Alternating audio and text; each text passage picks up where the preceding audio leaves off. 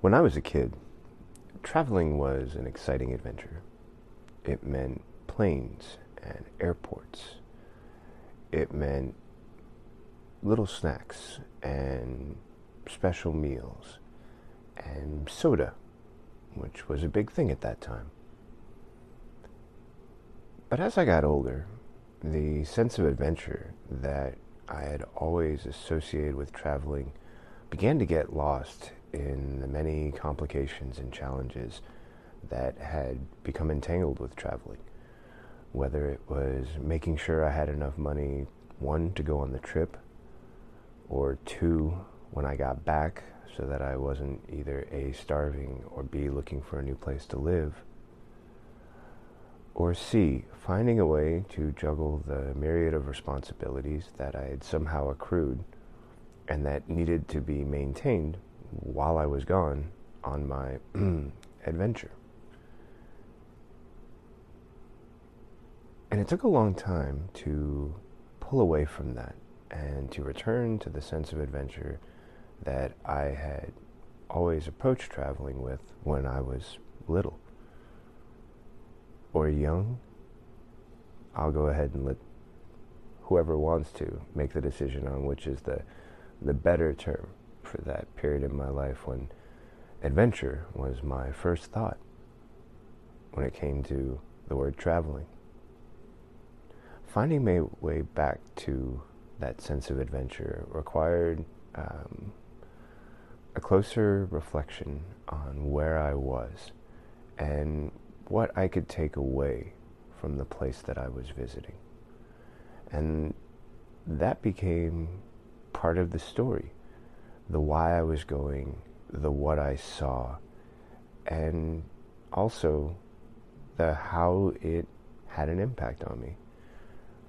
When I record a traveling podcast for my channel, my goal one is to capture uh, these moments in time that I was lucky enough to experience, and sadly, because of human fallibilities like memory, I will eventually forget.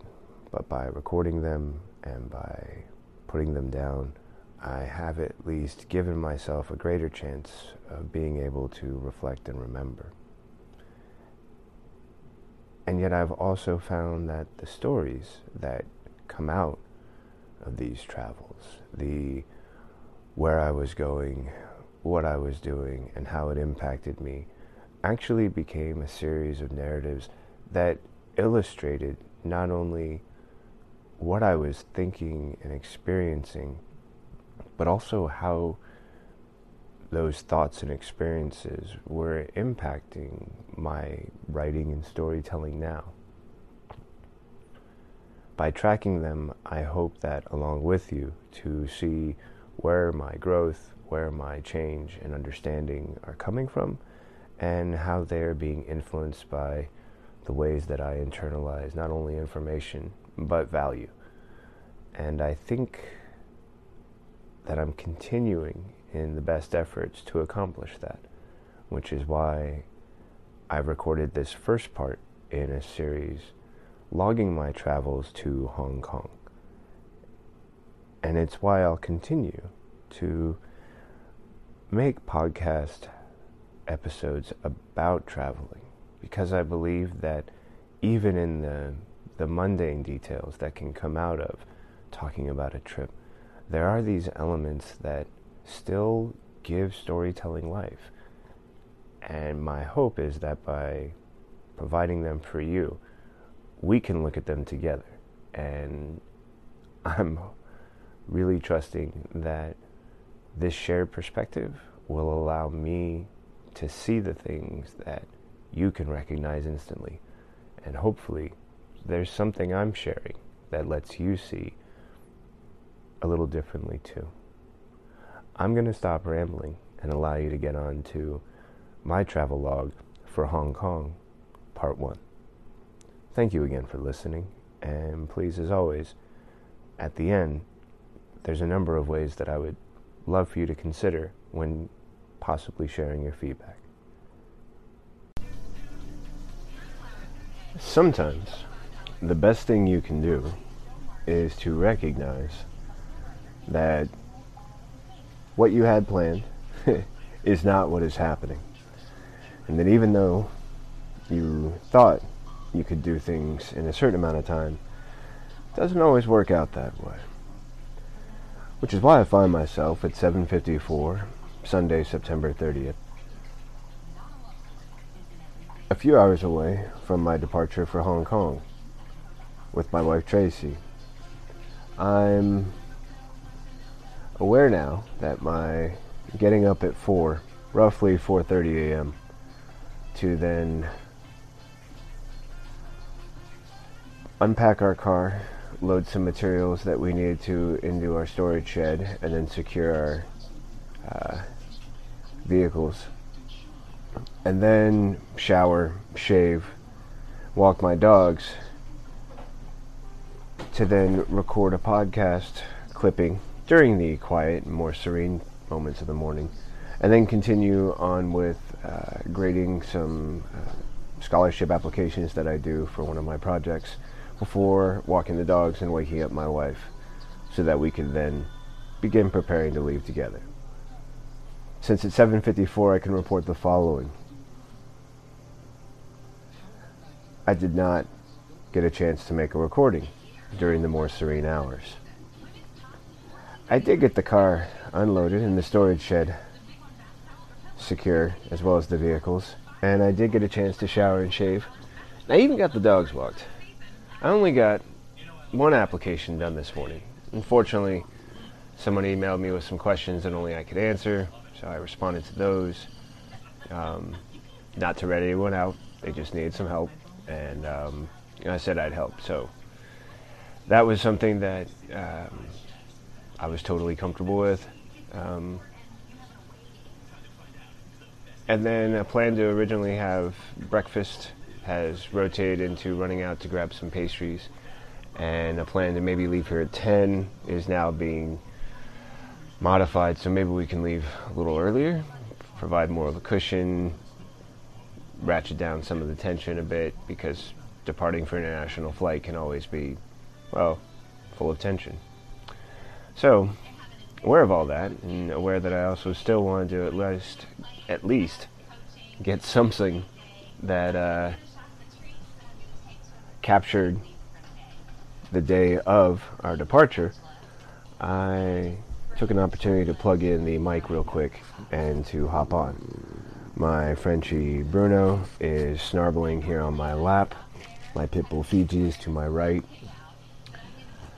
My wife was watching uh, Food Network and The Pioneer Woman, She really isn't my favorite, but I don't want to change it because when she comes out, she'll probably want to keep watching it. Um, I've got a application that I'm scoring up on the laptop. The suitcases are out and mostly packed, but there's still that final stage, and you never know how long that's going to take. Hmm. The pastries are in the bag, and I think they're due to be warmed up. Maybe add a little butter, because a little butter for traveling is just always a bit of extra comfort. And as far as the feeling, well, a bit of amazement and reflection and a sense of thanks. This is our third trip this year, and it's been a wild, fun time traveling, and I hope it can continue. But even if it can't, I'm thankful for this amazing stretch this year. I have some expectations of Hong Kong, but more than anything, I'm looking forward to just being completely surprised at everything I didn't know and that I now will get to say I learned. And I'm a big fan of the the lines from Jonathan Franzen's The Corrections when the character Chip is learning and feeling like a student again and how he loved those moments. And I've always enjoyed every opportunity I've had to be a student again, to learn more. It's just something that makes me uh, enjoy and experience more. And actually, I was talking with a writer I know, Leslie Carol Roberts, and she said, You know, I get that. You know, it's a personality thing. Um, we're learners. We like to learn new things. It's it's something that you know we enjoy. Um, but the best thing is taking that and then recognizing when it's time to stop learning and start doing. And I love her uh, recommendation and sort of redirection of that idea of sure, there's going to be times where you're going to want to learn things and times when you should learn things, and you'll learn them. But at the same time, you should also know that you can pause so that you can do something with the knowledge you've learned. It's not just about taking it in, it's about taking it in and doing something with it. So I'm looking forward to that part of our trip to Hong Kong. Well, my, my Bruno, my Frenchie, my Frenchie the Bruno, is snarling to let me know that it's time for me to get off, because I only have so much time with him left before we're gone. Looking forward to making another snapshot, hopefully at the airport. We'll see how well that plan holds up. And now we're going to take a quick break to pay some bills with this word from our sponsor. So, after failing somewhat impressively yesterday, after making a quick recording at the San Francisco airport, I then found myself on board, unable to coherently string together how I could make a recording on the plane, even though I, I'm sure I could. My brain just wouldn't let me get to that place.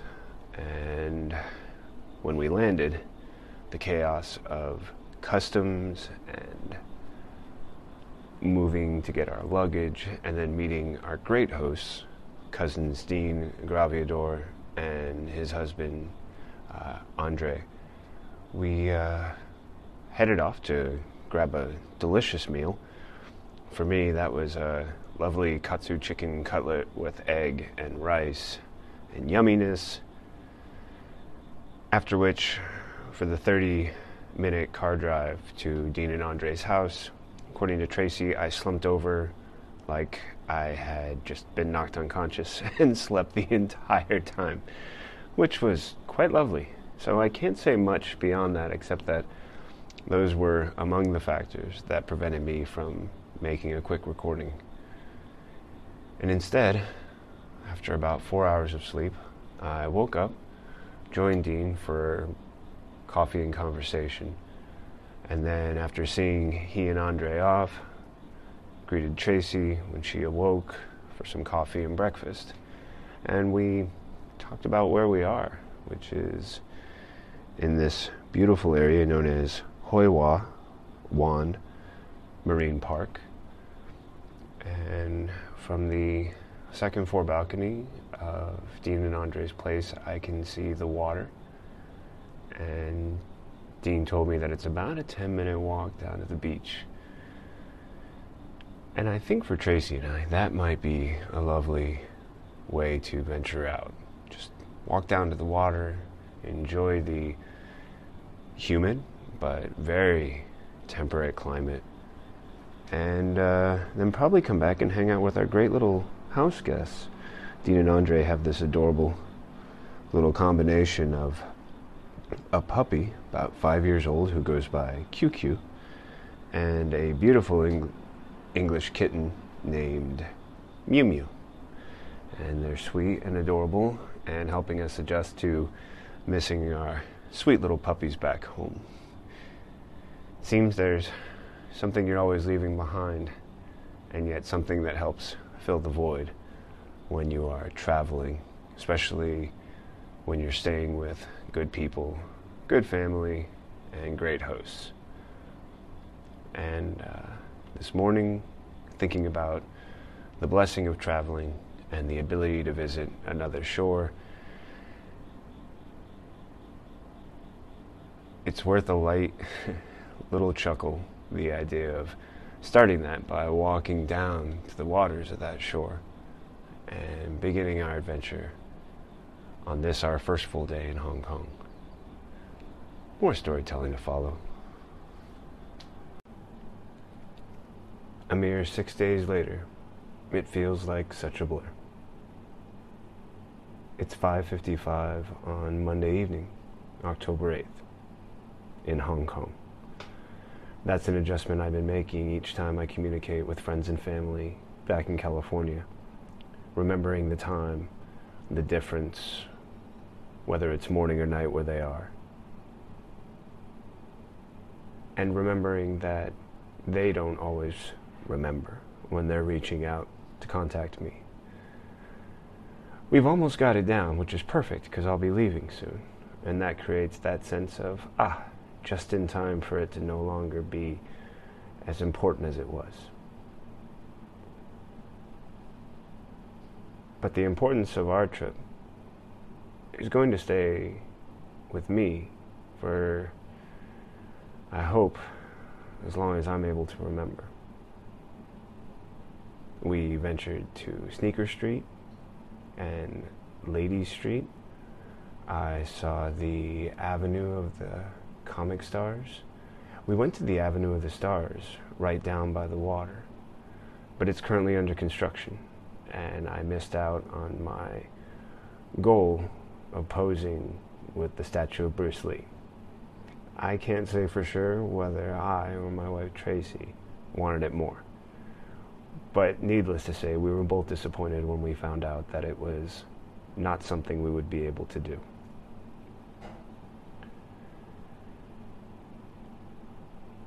We had unintentionally walked from our drop off by the red bus at the entrance to Mongkok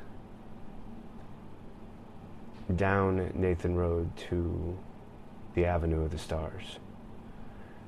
And in my mind, I didn't mind the journey because I knew that we could take a taxi to meet Dean and Andre for dinner later that evening. Apparently, I was the only one who thought that because when we realized that the Avenue of the Stars was closed, my wife said that we could easily stop by the Avenue of the comic book stars on our way to dinner.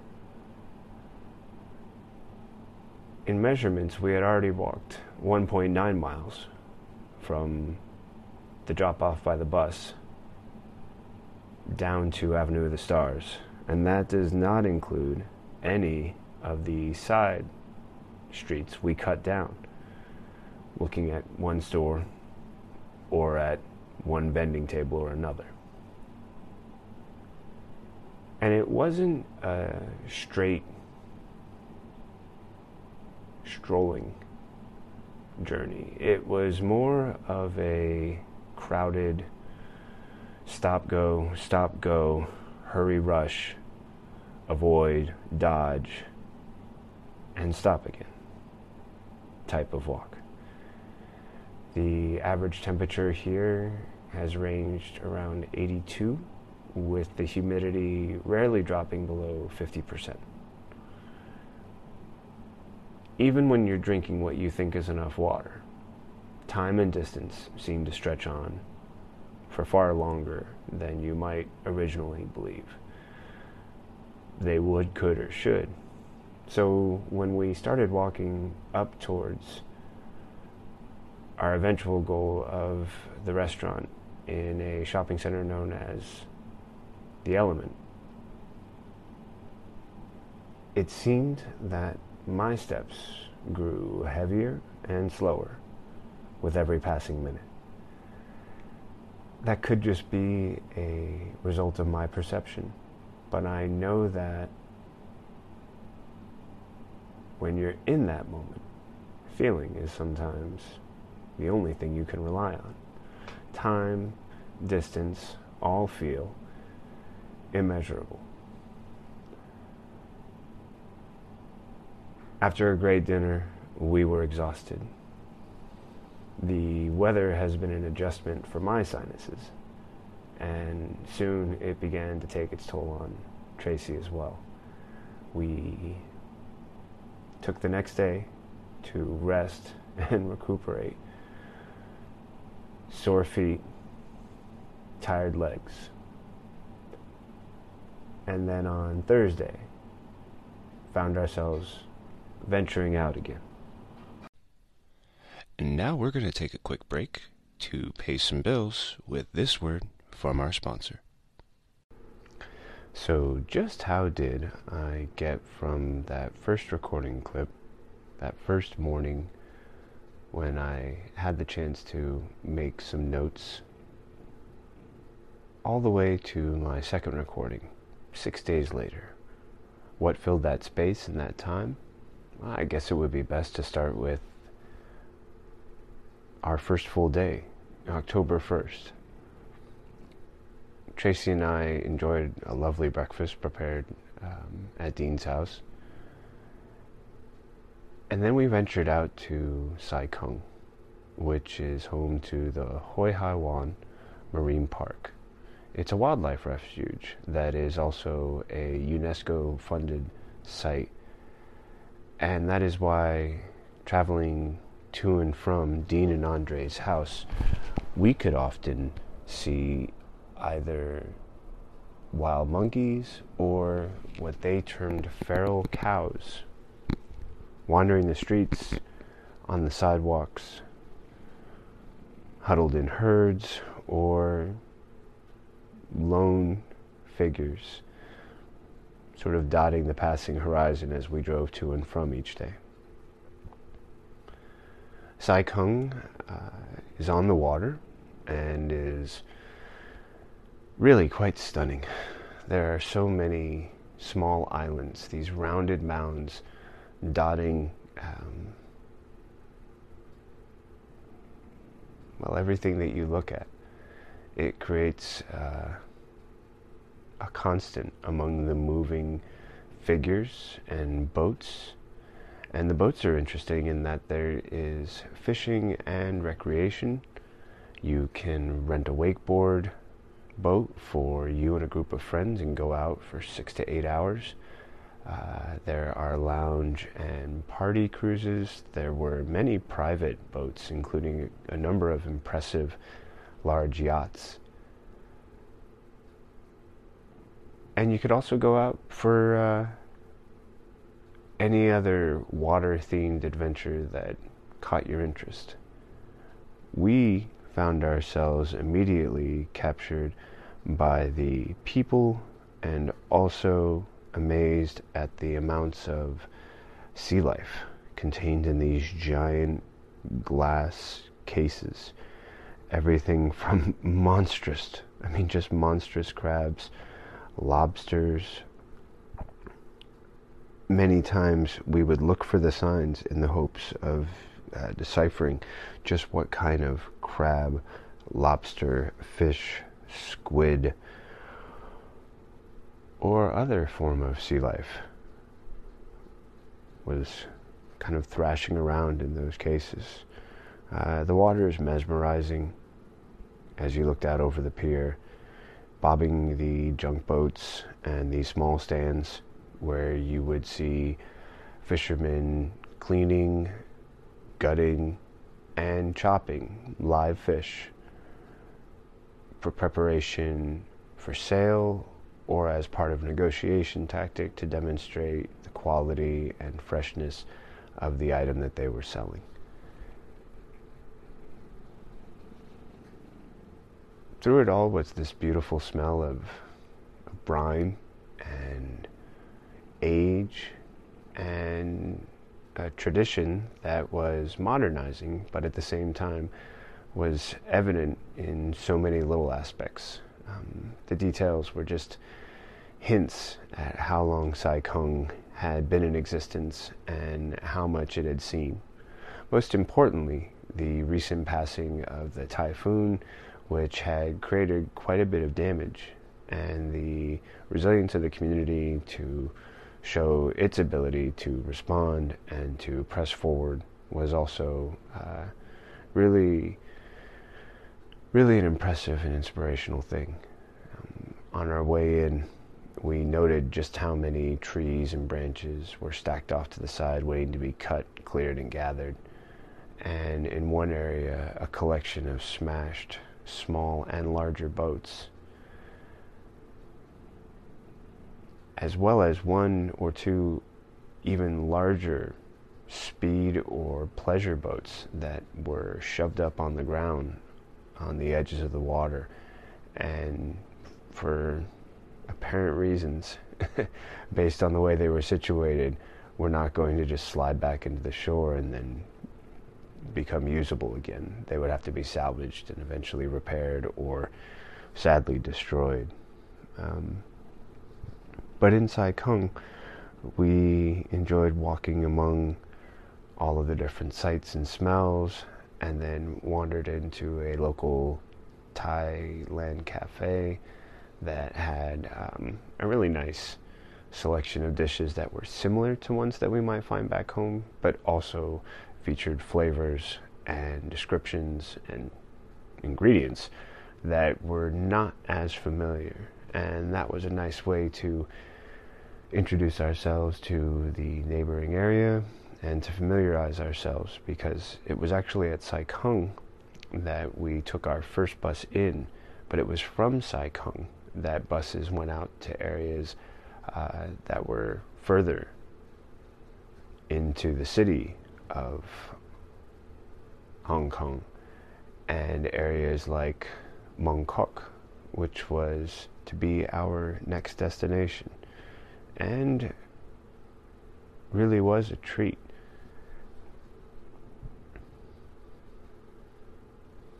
But before we could do that, we took in a nice first lazy day and then proceeded home, knowing that tomorrow we would be heading out once again and that just by getting to know the neighboring village and familiarizing ourselves with what we would be using for many days to follow was a, a really nice introduction. It wasn't too overwhelming. It wasn't too much to try and remember. And it was also a great way to make us feel a little bit of hunger towards taking that next step on the following day and boarding a bus to our destination and seeing if it not only met, but as in most situations, exceeded our expectations.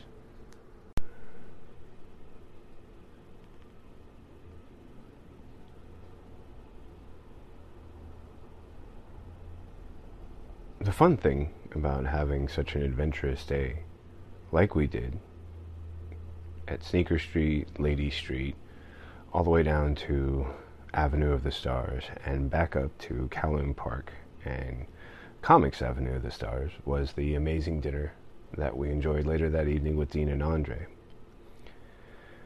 The other thing about a trip like that is that it can be extremely exhausting. And it was compounded by the uh, amount of walking we'd done. Dean had been so helpful in showing us how the local MTR, which is a subway line that would be reminiscent of the New York subway, the Chicago L, or the San Francisco BART system. It's convenient, it's easy to use, but we wanted to see as much as we could, and to do that, we had to walk. The first jaunt from Sneaker and Lady Street down to Avenue of the Stars had been a pleasant one. A little crowded, but not terribly exhausting. Coming back up to Comics Avenue of the Stars and Kowloon Park had felt like more of an ordeal. And it was on average 75 to 80 degrees in temperature with the humidity hovering around 50%. By no means the dog days of July and August, which were known in Hong Kong to be closer to the hundreds with humidity in the 75% and above range. The amount of heat and humidity we were experiencing was quite different from home and also capable of taking a considerable toll, if not as impressive as the hotter months that had preceded us were known for doing. We had spoken with Dean about taking a taxi from Kowloon Park's area to what was called the Element, another shopping mall facility, at the top of which was a uh, very popular restaurant where we were looking forward to enjoying some really delicious local cuisine. Dean had suggested that we simply take a taxi to avoid getting caught up in the sort of chaos of rush hour, and because he figured that by the time that we left to join them for dinner, we'd be tired. Despite that suggestion, we decided to stay on foot and find our way to the element using our wits and uh, navigational abilities. And took a little bit longer than enjoying a cab would have, but we arrived there safely and in time to eat our delicious meal. The next day, we awoke to the reality of the kind of toll that that had taken on us. Uh, the heat humidity had been affecting both of our sinuses, and it seemed maybe that a small cold had also uh, been around someone because even the uh, the rest of the household began to be affected suffice to say that we spent the next day recovering from all of our adventuring. We were in town for 10 days, and one of the benefits of that much time is knowing when you can let your body rest. We're also fighting jet lag, and that's impact on our sleep, coupled with the amount of times that at least myself uh, woke up from sinus congestion that uh, would cause me to cough maybe an hour or two after I originally fell asleep, I would awaken and work on writing and other projects that I had available to uh, chip away at. And on that day, after all of our adventuring around Lady Street and Avenue of the Stars and Kowloon Park, we had a chance to recharge which was important because our next day was spent with Dean traveling to an area known as Lantau Island. Lantau Island is a religious retreat with a fully functioning monastery that is also home to a gigantic Buddha statue that is uh, absolutely stunning.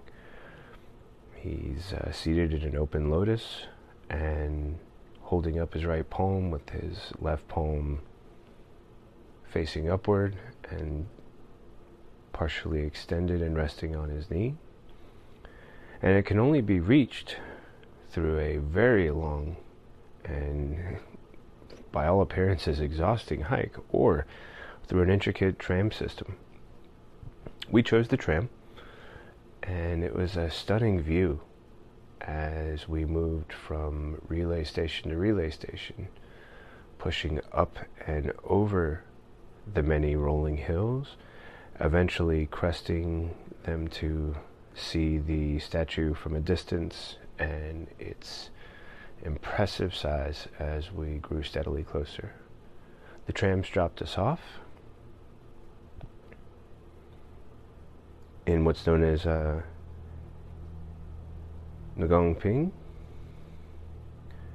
and we proceeded to hike up the many steps that led to the statue of the Buddha. And from there, we were able to walk around and take in the grounds, the view of the water that was on the backside of the island, and many of the homes and other uh, sort of rounded islands that spread out away from the coast. It was exhilarating and very refreshing.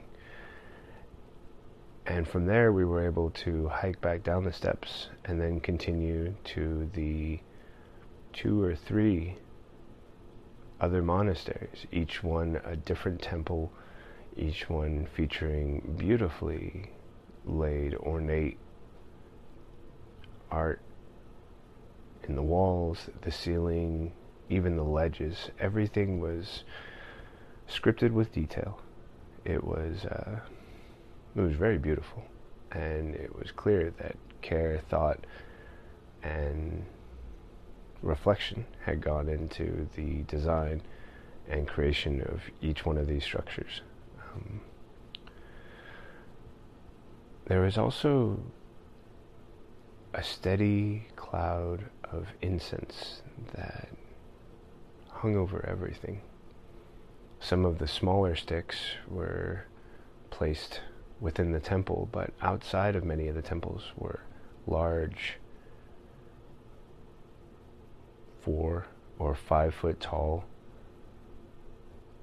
no longer sticks, but columns of incense, some of them as thick as uh, a man's leg, and burning steadily, just smoking away. There was a a light breeze, and it stirred the smoke enough to move it around us, but it wasn't enough to keep it from lingering. And I began to cough quite a bit before we moved uh, eventually through another part of the grounds, and the incense was not so pervasive. On our way back, we saw a troupe of young men and women performing uh, martial arts uh, exhibitions with weapons. They danced, they flipped, they spun. It was mesmerizing. Tried to capture as much as we could with cameras and video, and and by then we grabbed a snack and headed back towards the tram, knowing that we still had uh, a beautiful view on our ride back, and that we had enjoyed an amazing trek to see a landmark that was, well, not only worth the wait, but worth the journey, and also uh, a really unique experience one thing I almost forgot to mention was that the uh, signs of the Chinese zodiac were represented along the walk to the uh, bottom of the steps that lead up to the Buddha. And for each one of the zodiac signs was a soldier who wore a form of that symbol on the top of their helmet. And you could see that when they, uh, when you stopped to look at the statue and studied the the design. I, of course, got my picture taken with my sign, and so did my wife. And it was another fun little aspect of the, the trip that, boy, when you're looking at something like uh, Giant Buddha, you can kind of lose focus because you're so busy focusing on that that all these other little parts that you get to see and experience can almost feel drowned out um, by comparison.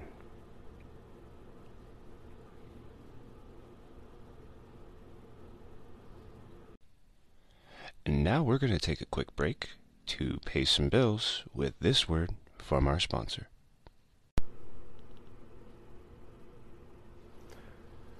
Day two, we ventured a little farther from our resting place.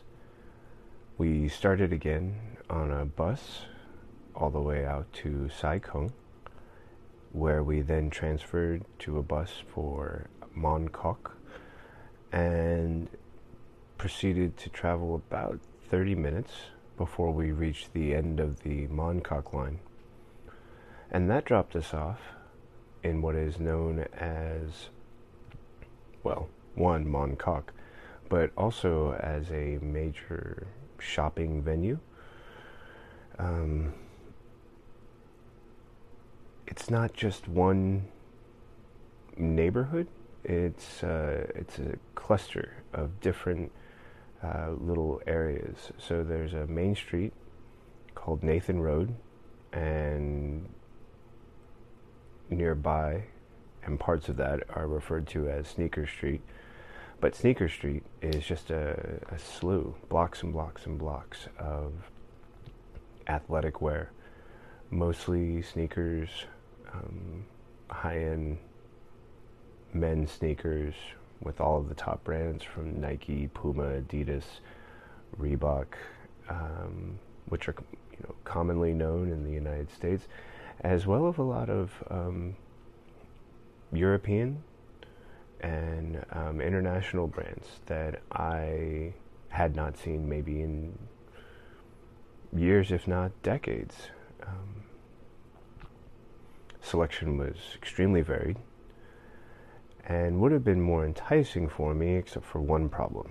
The largest shoe that they sell is, um, I think it's European measurements. Yes, European measurements 45. I unfortunately, in European sizing, am a 48. And every store that I went into, after a while, my first question would eventually be Do you have a 48? Anything in a 48? To which they always shook their heads no, and I kept walking, which was a little disappointing, but became the norm when I grew tired of finding a great looking shoe and then finding out that they don't have my size. And instead of going through that process, it was just easier to ask if they even had anything in my size. Um, so while that part was uh, something that eliminated me from, you know, participating further, there was the fact that I was with someone else who enjoyed shopping, enjoyed shoes, and not only on Sneaker Street, but also nearby were a series of women's themed um, fashion options. So once we'd sort of enjoyed the the fill of Sneaker Street, and by fill I mean the abundance of stores and people milling around, because it was extremely crowded, and also because it was the uh, National Week, which was a national week of celebration and civic pride and also, it meant that a large percentage of Chinese workers had the day off, if not the entire week, and took advantage of it by shopping and socializing and doing all the things that their normal, from what I understand, six day work weeks prevent them from doing. Um, so we were there amongst everyone. And when the crowds became a bit much, we needed a breather. We'd look for a side street and see if there was still things to view, things to enjoy, but without the chaos of running into someone, someone running into you, and all the other variables and complications that come with interactions like that. There was Lady Street, which was a corridor of tented stands separated by huge curtains, mostly canvas, and also with a canvas covering to help shield from the sunlight. And these featured everything from toys and electronics to collectibles to uh, backpacks, belts, watches, women's handbags, um, and other accessories and many of the stands were very similar in design and style, and others offered uh, different variety. And it was a nice break from the, as the phrase is often used, the, the milling throngs of people who seem to just swarm and stumble about on Sneaker Street because everyone was either in a hurry to get somewhere, not in a hurry. And whether they were in a hurry or not, invariably the person in front of you would at some point stop to look at their phone and stop walking completely. And everyone around them would adjust, sometimes quickly, sometimes not. and you could find yourself running into someone who was trying to get out of the way of someone else. And there was simply nothing to be done except to roll with the punches and keep on stumbling along. On Lady Street, we enjoyed more of a quiet stroll, and the only thing that was really necessary was the ability to know when you were done looking and to communicate that to the vendor, who was, of course, always looking for the opportunity to help you see what you really want. I actually made one purchase, simple little electronic headphone purchase that felt like a really good deal. And for my wife, we looked for a few things that might fit well for what she wanted, but overall, generally just missed out. That much shopping can eventually take enough of a toll that, well, you're ready for a different activity. And for us, the plan had been to visit the shopping areas and then travel down to the waterfront. The waterfront is actually um, a beautiful area that's been developed as a backdrop for many of the um, malls that are close by, as well as the different buildings such as living communities and hotels. And one of the main draws to the coast is an area known as the Avenue of the Stars. Avenue of the Stars features different celebrities, many of whom with roots and history located in Hong Kong. And for myself and my wife, we were really intrigued to see what is known as the Bruce Lee statue, a commemorative statue to Bruce Lee, who is a favorite son for his resurgence of cinema and film in Hong Kong and also for the international acclaim that he brought. So we began a 1.9 mile walk, which by no means is a, a short distance, but is something that we've done comfortably before. In a strange land, and because we were unfamiliar with the layout, it was common for us to stop and take in new sights or pause to see what we might take advantage of on our way down there. Which seemed like a good idea in the moment, but made us question what we would do later when we arrived to find that the Avenue of the Stars was actually under renovation and that it would not be fully complete until sometime in the spring, if not summer, of 2019. This meant that not only could we not see the Bruce Lee statue or the other statues, but that we couldn't even access the parts of the Avenue of the Stars where those could be seen. So much of the construction uh, barricades had been put up long before those entrances uh, could even be viewed, that we simply got to where they were and then moved off until we could find at least a nice view of the water and a place to pause and reassess.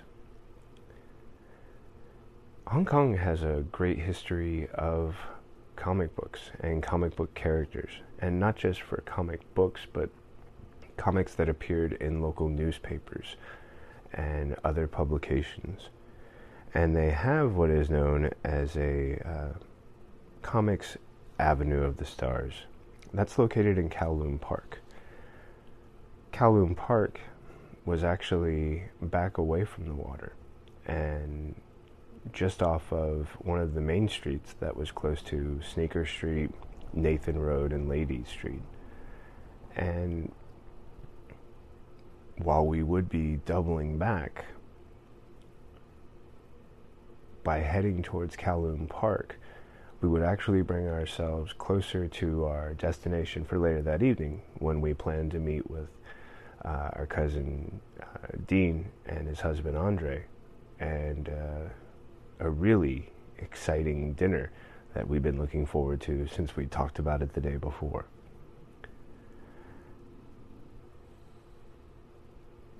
It was about 1.5 miles to Kowloon Park from the Avenue of the Stars. And the way back was filled with just as many people and just as much chaos, confusion from the crowds as we had experienced on the way down.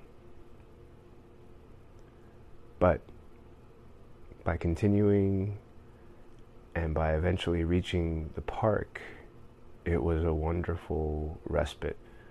Cool breezes, towering trees, lush greenery, ponds, fountains. And then the uh, entrance to the Avenue of the Stars, comic book stars. The comic stars were an impressive mix. Powerful soldiers in blue armor, others with long flowing hair and braids, shirtless with perfect rippling muscles. And then in between were the comic relief uh, characters with oversized hats and heads on little bodies with dull expressions, or a small childlike character wearing a red and white striped shirt and blue shorts, standing next to a large white cartoon animal that could be anything from a bear to a piglet. The mix was diverse, but it also caught my attention because I was working on a post in a podcast about masculinity and among the characters were many different examples of men and masculinity.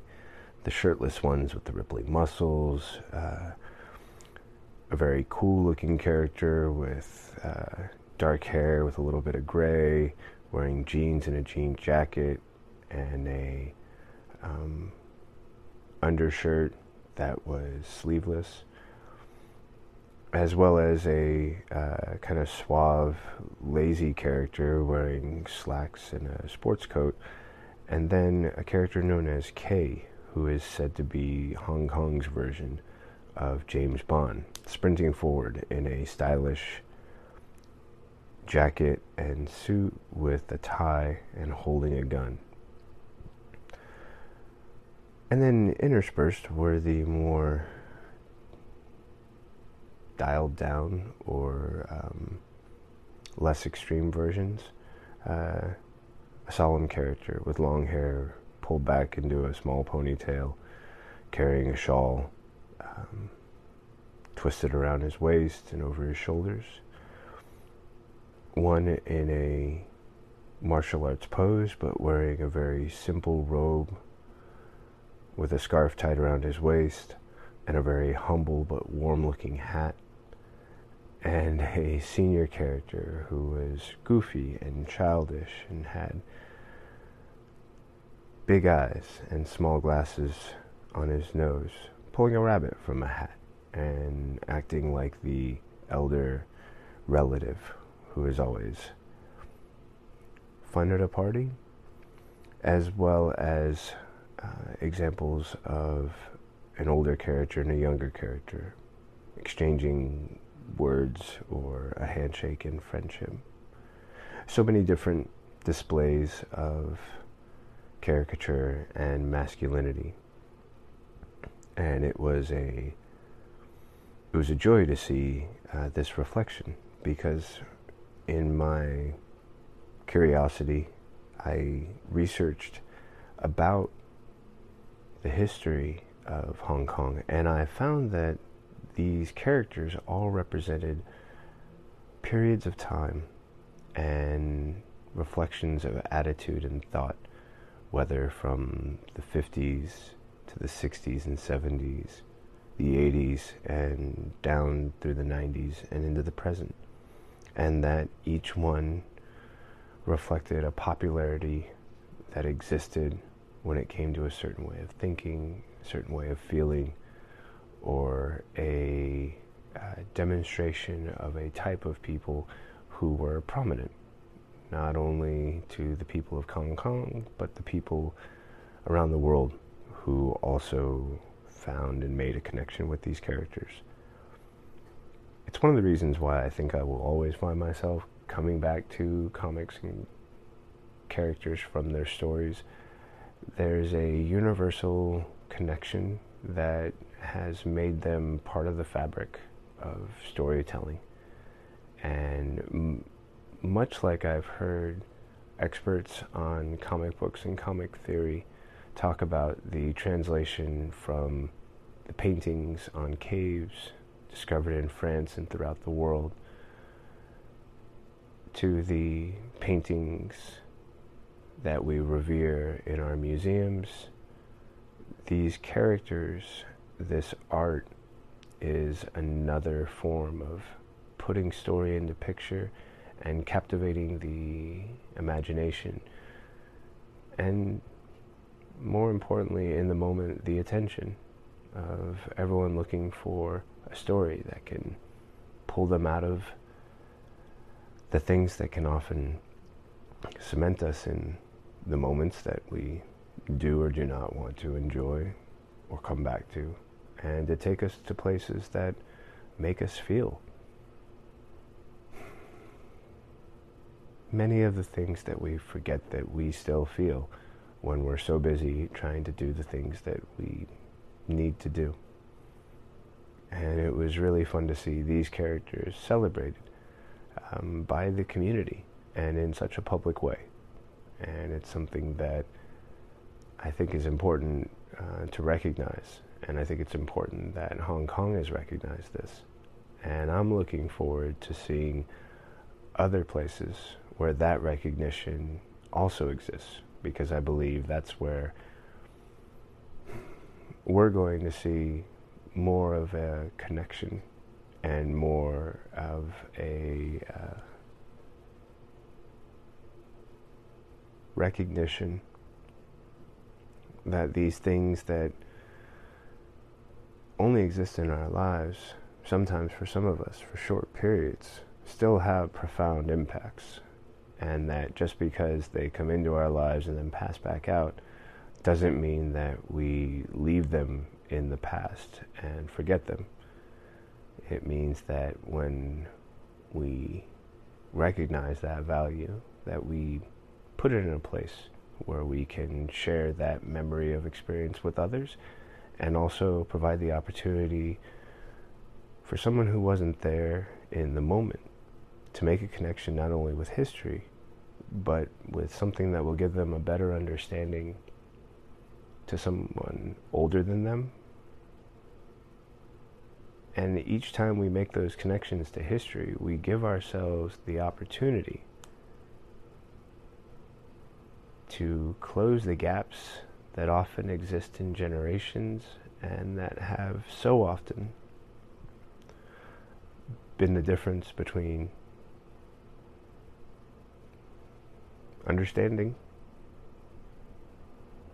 but also communication.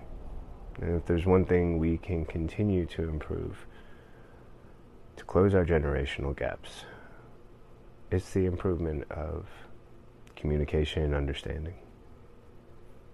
Not something you would think you would get from either comic books or Hong Kong, but I found them both. And it was one of the many joyful surprises that were part of our journey.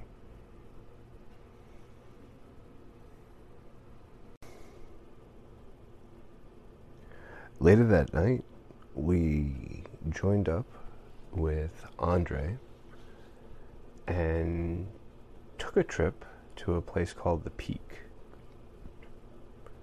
The Peak is absolutely stunning. It too has a tram that will uh, carry you to its top. There is dining and cocktails. We opted instead to enjoy the drive, which is at nighttime an impressive, winding, twisting series of one lane turns leading past the many expatriate homes that have been built in the area, and ending at the top, which has become a very popular tourist point. The views are stunning. The city lays out before you. You can see both sides of Hong Kong and the water between it. On our first full night after enjoying dinner with Dean and Andre, after Tracy and I had wandered through Avenue of the Stars and shopping Sneaker Street, Lady Street, and Kowloon Park. We had finished dinner and gone to the top of a hotel for cocktails and a stunning view. And now from the peak, we could look across the skyline and pick out that hotel and see where we had been sitting just a few nights ago from the distance where we now stood. And it was a uh, it was a sight that as you took it in was something that stayed with you even after you were done looking. It, it was a reminder of just the the wondrous expanse that that we were experiencing in such a short time. We walked all around the edges, took in the, the lights and the view, and then, of course, it was picture time. Numerous shots of Tracy and I, of Dean and Andre, later Dean, Andre, and Tracy, and then myself, Dean, and Tracy. We then decided to enjoy a nice dessert. And thankfully, Andre drove us not only back down the winding road, but back home where we could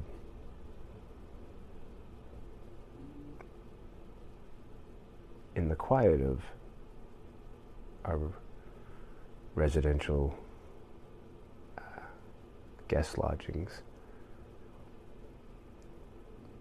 continue to reflect on this beauty that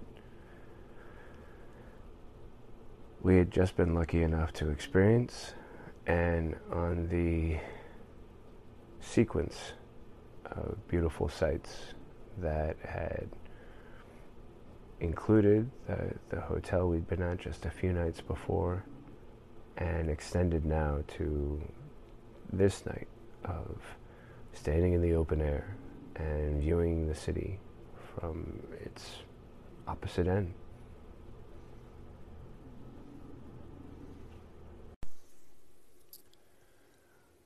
Thank you again for listening to Storytelling with Seth.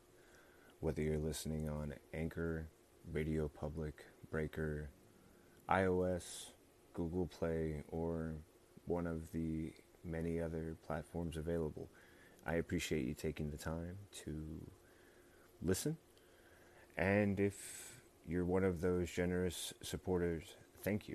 If you didn't know, you can support my podcast while you're listening to this recording. Feel free to take a look for the link that says to support me. Should be a really simple little button. And if you're having any trouble, don't hesitate to reach out and let me know. And I'll make sure that I'll do my best to help. But you're listening your continued support is what makes these podcasts possible, and I couldn't do it without you. So, thank you again, not only for listening, but for your generous support and for all the different platforms that you listen to Storytelling with Seth. I look forward to sharing my next story with you soon.